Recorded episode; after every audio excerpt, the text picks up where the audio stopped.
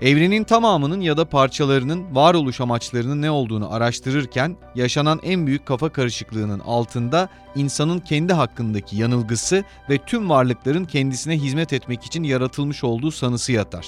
Her şeyin kendisine hizmet etmek için var olduğunu ancak budalalar düşünür.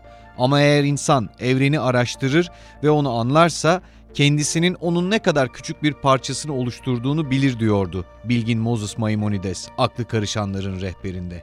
Efendim 2022 tahmin ediyoruz ki dünyada belki de bizim gelir ve servet dağılımı eşitsizliğine dair yaptığımız konuşmaların, yaptığımız araştırmaların e, üzerinde durduğumuz konularda öne çıkardığımız verilerin en çok dikkat çektiğimiz noktasında olan küçük bir azınlık tarafından iyi geçen bir yıl olarak anılacaktır. Baktığımız zaman yükselen enflasyonun özellikle orta ve alt gelir grubunu oldukça zorladığı, hatta biraz önce altını çizdiğimiz küçük azınlığın içerisinde yer alanların belki de birçok insanın bir araya gelse bile hiç göremeyeceği servetleri kaybettiğini e, yaşadığı bir sene oldu. Yıl biterken biz Cumhuriyetimizin 100. yılı olan 2023'e girmenin heyecanını yaşıyoruz. Dünyada da 2022 gibi zorluklarla geçen bir senenin ardından nasıl bir 2023 bizi bekliyorun merakı var. Danimarkalı meşhur bir e, finans kuruluşu var. E, ismini burada söylemeyelim. Her sene yılbaşı yaklaşırken sıra dışı o senenin tahminlerini paylaşır. Yani gelecek yılın tahminlerini paylaşır. Bu Danimarkalı finans kurumu e, bu seneki yani 2023'ü beklerken sıra dışı tahminlerini paylaştı. Bakalım neler var aralarında. Jeopolitik konulara baktığımız zaman bu meşhur finans kuruluşu milyarder koalisyonu enerjide trilyon dolarlık Manhattan projesini hayata geçirecek diyor. Ki bu bizim aslında dönem dönem filmlerde yine Manhattan adıyla duyduğumuz hem e, distopik, ütopik hem de geçmişe dönük e, duyduğumuz konulardan bir tanesi. Ve iki seçimdir aslında adaylığı veya seçilmesi olsun sürekli üzerinde durduğumuz Emmanuel Macron'un görevinden ayrılacağına dair başka bir öngörüsü var. Avrupa Birliği'nin özellikle yaşanan son Ukrayna'nın işgali konusunda Amerika Birleşik Devletleri'nin Batı'nın tırnak içerisinde güvenliğini sağlayamadığından kuşkuyla hareket ederek kendi silahlı kuvvetlerini oluşturacağından bahsediyor ve İngiltere'nin Brexit'ten vazgeçme referandumu yapacağını ve belki de e, tekrar birliğe geri döneceğini söylüyor.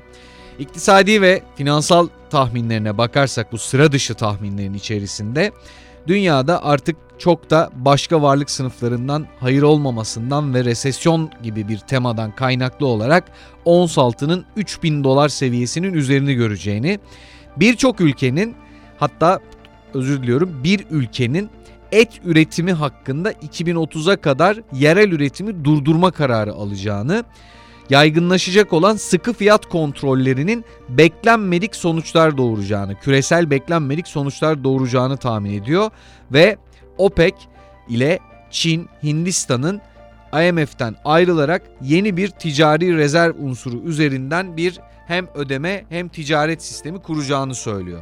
Şimdi Danimarkalı meşhur bu kurumun e, senelerdir bu sıra dışı tahminlerine alışkınız. Bu bu seneydi okuduklarım. Bunun öncesinde de çok e, ne diyelim sıra dışı sayılabilecek tahminleri vardı. Gerçekleşme oranı bir yana e, aslında 2020'den sonra salgının e, hayatımıza girdiği ve belki de sonrasını şekillendirdiği 2020'lerde e, sıra dışı diye düşündüğümüz önceden birçok şeyin gerçekleştiğini gördük. Mesela öncesini de düşünürsek işte Çin'in küreselleşmeyi Amerika Birleşik Devletleri'nin özellikle Trump dönemini düşünürsek korunmacılığı savunduğu bir dönem yaşadık örneğin ya da son süreçte de aslında bu devam ediyor. Ticari rekabet sahada da özellikle kendini gösteriyor hem askeri alanda hem de diplomatik alanda yani önceki duruşlar e, belki de kamplaşma olarak sürse de savunucuları yer değiştirerek karşımızda durmaya devam ediyor. Peki bunlardan en çok dikkatimizi çeken ve bu sene hayatımızı belki de e, en çok etkileyen e, unsurların başında ülke olarak ne var diye düşündüğümüzde neresi geliyor? Rusya geliyor ve Rusya gel deyince akla genel olarak tabii ki doğal olarak Vladimir Putin gelir ama aslında Rusya ile e, alakalı düşündüğümüzde Dimitri Medvedev ismini de hatırlarız. Bu Danimarkalı meşhur finans kuruluşuna ilaveten geçtiğimiz günlerde bir de e, tweet serisi gördük e, Dimitri Medvedev'den. Medvedev'in 2023'e dair e, kendi sıra dışı diyelim tahminlerine bakacak olsak ya da o sıra dışı olarak addetmese de bizim sıra dışı bulduğumuz addettiğimiz e, konulara bakacak olursak Bretton Woods sistemi çökecek ve IMF Dünya Bankası bunun ardından çöküşe geçecek. Bu da euro ve doların küresel para birimleri olarak dolaşımını durduracak diyor Medvedev ve bunun yerine dijital para birimleri aktif olarak kullanılacak. Bunun dışında da tabii ki Rusya'yı direkt ilgilendiren bir konu petrol ve petrol fiyatları e, varil başına 150 doları görecek diyor Medvedev. Gaz fiyatlarının da 1000 metreküp başına 5000 doları geçeceğini söylüyor.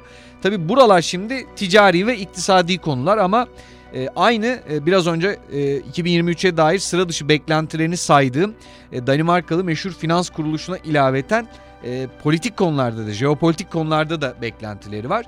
Dördüncü Reich Almanya topraklarını ve Polonya ile Baltık ülkeleri, Çek Cumhuriyeti, Slovakya, Kiev Cumhuriyeti gibi uydu devletlerini kapsayacak şekilde tekrar kurulacak diyor. Ve o da Birleşik Krallığın Avrupa Birliği'ne yeniden katılacağını ve bunun da Avrupa Birliği'nin muhtemel olarak sonu olacağını söylüyor. Daha da batıya gidiyor sonra.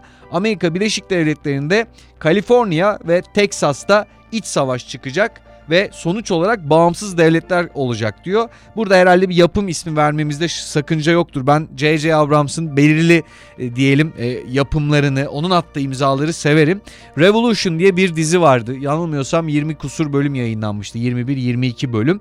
Burada da Amerika Birleşik Devletleri adeta e, distopik bir sona, teknik bir konuyla ilgili spoiler da vermeyeyim, erişiyor ve bunun ardından Amerika Birleşik Devletleri bölünüp içerisinde birkaç devlet meydana geliyor. Teknoloji teknoloji burada yine çok önemli bir rol oynuyor. Daha doğrusu teknolojiden uzaklaşma diyelim ve bizim e, unuttuğumuz teknolojiler akla geliyor. E, açıkçası e, tam manasıyla ona paralel olarak Medvedev'in öngörüleri var. Devam ediyor. Texas ve Meksika müttefik bir devlet olacak Elon Musk yeni iç savaşın sona ermesinden sonra Cumhuriyetçi Parti'ye verecek bir dizi eyalette başkanlarını başkanlık seçimlerini kazanacak diyor. Buna hemen Elon Musk da müdahale etti bu arada. E, yapay zeka ve bunun geliştirdiği teknolojilerden bir haber olduğunu söyledi Medvedev'in ve e, en uçuk duyduğu son dönemlerde fikirler olduğundan bahsetti. Efendim 2022'nin zorluklarından bahsetmişken 2023'e dair bu sıra dışı tahminlerden bahsetmişken 2022'de e, bize e, iz bırakan bir takım olaylardan da bahsetmezsek olmaz. Tabii ki ilki bizim e, enflasyon biraz önce söylediğimiz gibi çok acı biçimde deneyimlediğimiz 2021'in sonundan devraldığımız enflasyon ve yaşam maliyetleri krizi.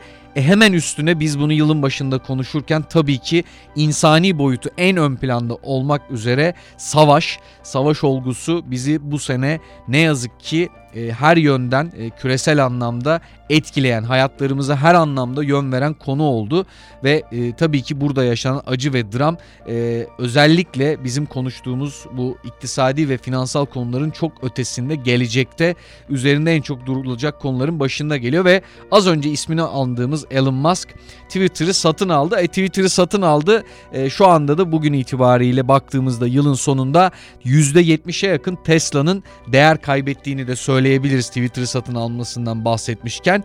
Çok önemli bir figür. Belki de 20. yüzyılın en önemli ne diyelim figür olarak mirası Kraliçe Elizabeth öldü ve Japonya e, Başbakanı Shinzo Abe de bir suikast sonucu öldürüldü aklımızda kalanlar bunlardı. Biz yine de geleceğe iyimser bakmak için e, Ulu Önder Gazi Mustafa Kemal Atatürk'ün bir sözünü benim e, 29 Ekim'de e, kayda almış olduğum podcast'te yaptığımız gibi 2023'e umutla girmek için söyleyerek onu anarak e, bu podcast'i sonlandıralım.